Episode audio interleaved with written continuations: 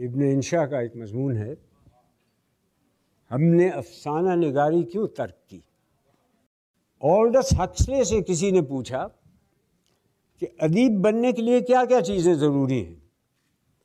उसने बेतामुल जवाब दिया, एक कलम, एक दवात और कुछ कागज़। एक रिसाले में उर्दू की मशहूर अफसाना निगार जमीला हाशमी का इंटरव्यू शाया हुआ है। जिसमें उन्होंने वजाहत कर दी है कि कुछ कागज़ से क्या मुराद है। फरमाती हैं, जब मेरा अफसाना लिखने को जी चाहा तो मैंने अपने वालिद के हिसाब किताब के रजिस्टर की जिल्द तोड़ी और इसमें लिखना शुरू कर दिया। कयास होता है कि अगर उनके वालिद मोहतरम हिसाब किताब न रखा करते, जैसा कि बाज़ लोग नहीं रखते, और जमीला के हाथ न पड़ता तो वो अफसाना निगार न बन सकती। जो हजरात अपनी बहनों, बेटियों को अफसाना निगार बनाना चाहते हैं, उन्हें चाहिए कि फ़ौर बही खाते ख़रीदें और जो अपनी नूर नज़र को इससे महफूज रखना चाहते हैं, उन्हें लाजिम है कि इन रजिस्टरों को दुकान पर ताले के अंदर रखा करें।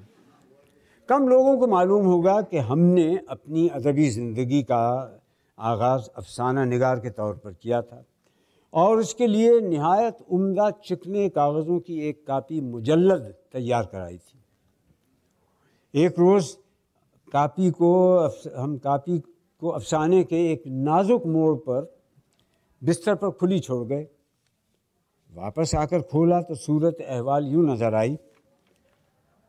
अमजद ने कहा, मेरी रानी, बोलो, तुम्हें क्या चाहिए? कहो तो आसमान के तारे तोड़कर तुम्हारे कदमों में ला बिछाऊँ। तुम्हारा दामन बहार के रंगीन फूलों और कलियों से भर दूँ। बोलो बोलो, क्या चाहती हो? रानी ने कहा, अमजद, मुझे दुनिया में कुछ और मतलूब नहीं। फ़कत बिनौले डेढ़ मन, भूसा दस बोरी, नमक एक डला, गुड़ ढाई मन, घी सात शेर। हमने झुंझला कर वो सफ़ा फाड़ के फेंक दिया। थोड़ी देर में क्या देखते हैं कि हमारे चचा ऐनक को नाक की फुनंग पर जमाए, कुछ ढूंढते फिर रहे हैं। बोले, बेटा, यहाँ एक कापी में कुछ हिसाब लिखा था, मैंने मंडी जा रहा हूँ, कहाँ गई वो कम वक्त कापी?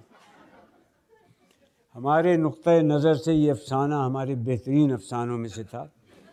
उसका क्लाइमैक्स यानी नुक़ रूज, उसके आखिर में आता था। ये वजाहत हम इसलिए कर रहे हैं कि बाज़ अफसानों का क्लाइमैक्स आजकल बिल्कुल शुरू में आ जाता है। आखिरी पैरा लिखते लिखते हमें एक ज़रूरत से थोड़ी देर को बाहर जाना हुआ। वापस आए तो अफसाना मुकम्मल था। अमजद ने आप दीदा होकर कहा, मेरी ग़ुलाम फ़ातिमा, अब मैं गाँव वापस आ गया हूँ। अब मैं ज़िंदगी तुम्हारे कदमों में गुजारूँगा। रानी ने मुझसे दगा की। अब मुझे सच्ची मोहब्बत की कदर मालूम हुई।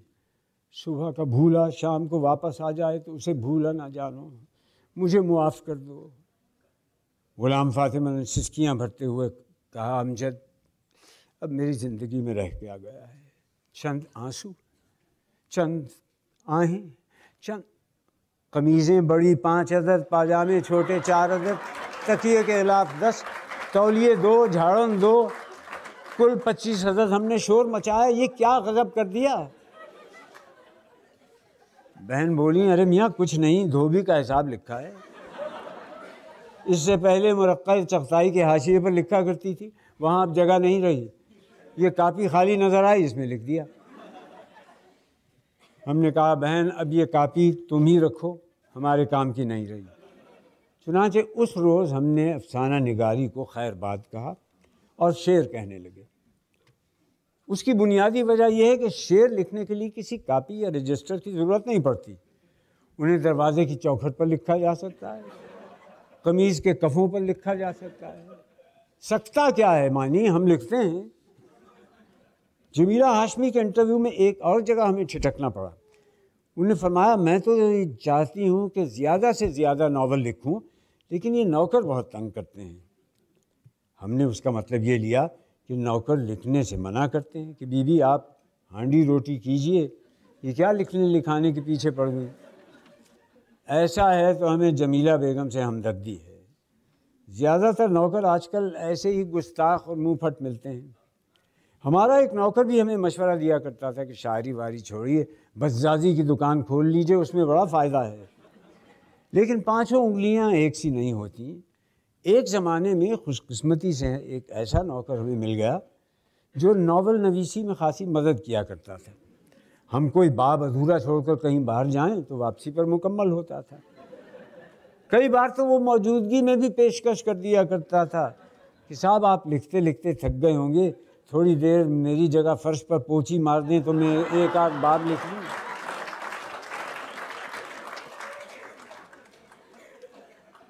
आप पूछेंगे कि वो नौकर कहाँ गया? उसने हमारी नौकरी छोड़ दी और आसमान अदब पर आफ्ताब आलम आलमताब बनकर चमका। आज कौन है जिसने तस्नीम रूमानी का नाम नहीं सुना? वही तस्नीम रूमानी जो लांबी जुल्फ़ें और डूबते दरिया नामी लाफानी नावलों का मुसनफ़ है।